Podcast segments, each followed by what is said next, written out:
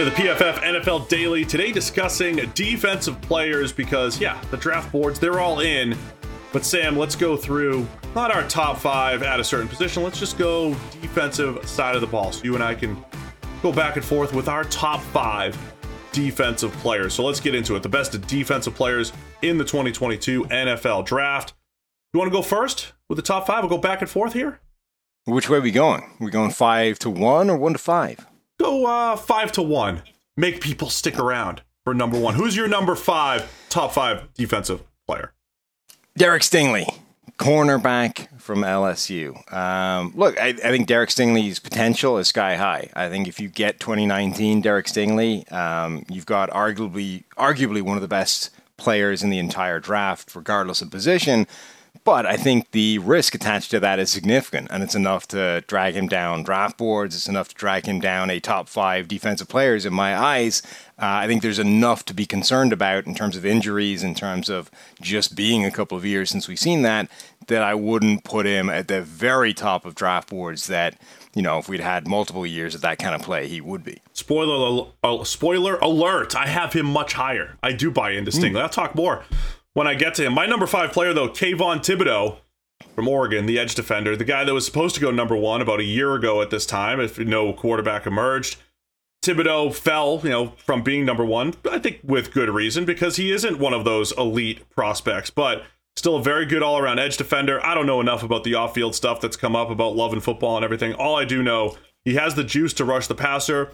Uh, our, our friend uh, Nate Tice on our comp show comped him to the freak. Jevon Kearse. And look, we mm. weren't that that doesn't mean we're equating them, just comping them. But uh, that gets in your head just a little bit. I was like, yeah, yeah, that's pretty good. That is good. Kayvon Thibodeaux, good athlete, can rush the passer, pretty good against the run. I think he plays hard enough. So I got Thibodeaux at number five. All right, who's your four? All right. For Devonte Wyatt, defensive tackle wow. from Georgia. Um, Wyatt's the guy that's getting overlooked across this entire process. We're focusing on, you know, what could Jordan Davis become or what could Travon Walker become?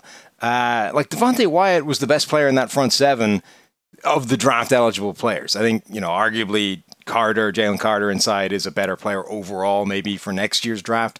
But of the guys that we're talking about this year, Devonte Wyatt was the best guy by a pretty decent margin. Like he has everything you want from a modern day prototypical uh, three technique type of pass rusher. He's got enough size, he's got quickness, he's got speed. He dominated at the Senior Bowl. He was a wrecking machine, and I'm not sure why in a year where there aren't a ton of uh, quality interior defensive linemen, again, we're not talking about Devonte Wyatt more positively.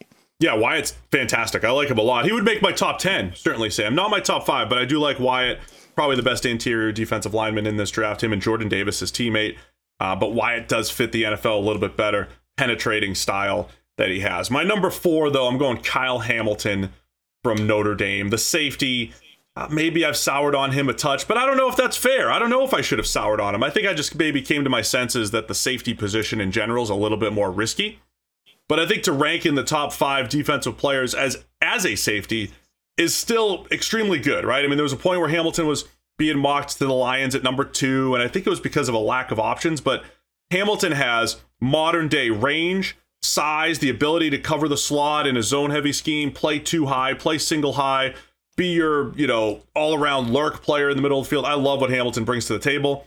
Look, there could be some good years, there could be some average years in there, but he's going to have one of those years where he picks off eight passes and is an absolute game changer. I love what Kyle Hamilton can do at six four with really good movement skills despite some subpar 40 times.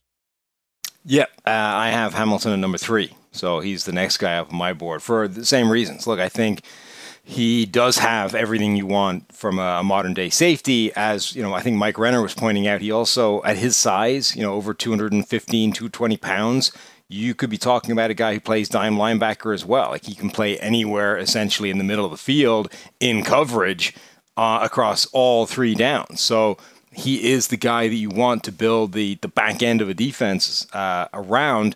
And he's shown, regardless of those 40 times, more than enough range and instinct and playmaking ability that I think you just have to throw it out and say, I don't care what the 40 time is. I'm surprised. I, am surprised at myself for not giving him the tight end eraser label that I give right. other players, just because he didn't do that a whole lot in college, and he's more than that. But man, I mean, if you want to man him up against the tight end. He has those skills as well. Let's go to my number three now. Sauce Gardner, the cornerback out of Cincinnati. Uh, there are rumors that he might go number three overall to the Houston Texans. I, I think, you know, there's debate about Sauce and Derek Stingley as the top corner in the draft, but I think Gardner, uh, for me, with the size, the length, I just uh, called him a nuisance at the catch point, right? He is making sure that receivers are having a tough time, a difficult time catching the ball. I think Gardner is an excellent zone player. I think he's got great feel, seeing the ball, breaking on it, uh, production, and then even though he looks weird running, right? He looks labored running. Mm-hmm. He's fast, right? So um, I like a lot of what Sauce Gardner brings to the table, and then positional value too at corner bumped him up just a touch. Plus the model likes him, Sam. The model, my model, you know, of course, loves him. He he is a very weird player. Like, forget the sort of just the size and length and the the shape of him. Like very odd way of moving as well. Um, but yeah, he he is really good, and I think as you said, he is a really good zone player. I think he gets a little bit miscast as this uh, prototypical press man type of corner because of that length and that skill set. But I think he's a better player in zone, and that makes him a fit for more teams in the NFL. You know, before you would look at it and say, well, he's a perfect fit for these man heavy teams, of which there are fewer than ever before. But all of a sudden, I think if you accept that he is really good as a zone player, that opens up where he could go to, to any team in the NFL. Um, number two for me, I think Kayvon Thibodeaux is the second best player in this draft. Whatever about the the off field stuff, the how much does he love football, how much is he too invested in the cryptocurrency and whatever else. Um, he's the guy that when you go back to the tape every time, it it reminds you. You know, sometimes you get these immediate visceral reactions to how a player looks on tape, and sometimes you need to keep going back to that and like remind yourself what it looks like because we're spending the last couple of weeks talking ourselves into reasons that Travon Walker is better than his tape, essentially. Guy's got incredible workout numbers, the athleticism, the strength, the power. Let's go and like find the tape that backs that up because the combine said he's incredible. So we need to find justification for that.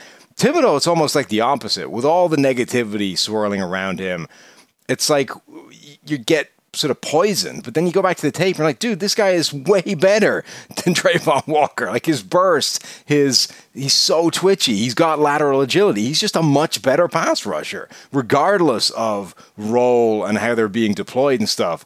And I think he's a guy that people are just not going back to the tape enough on over the last few weeks and like reminding themselves just how freaking good Kayvon Thibodeaux is. That's the interesting thing about this draft, Sam, is maybe you don't have to force. Look, Travon Walker could end up becoming a great player, the, next JPP, whatever you want to compare him to, Danielle Hunter.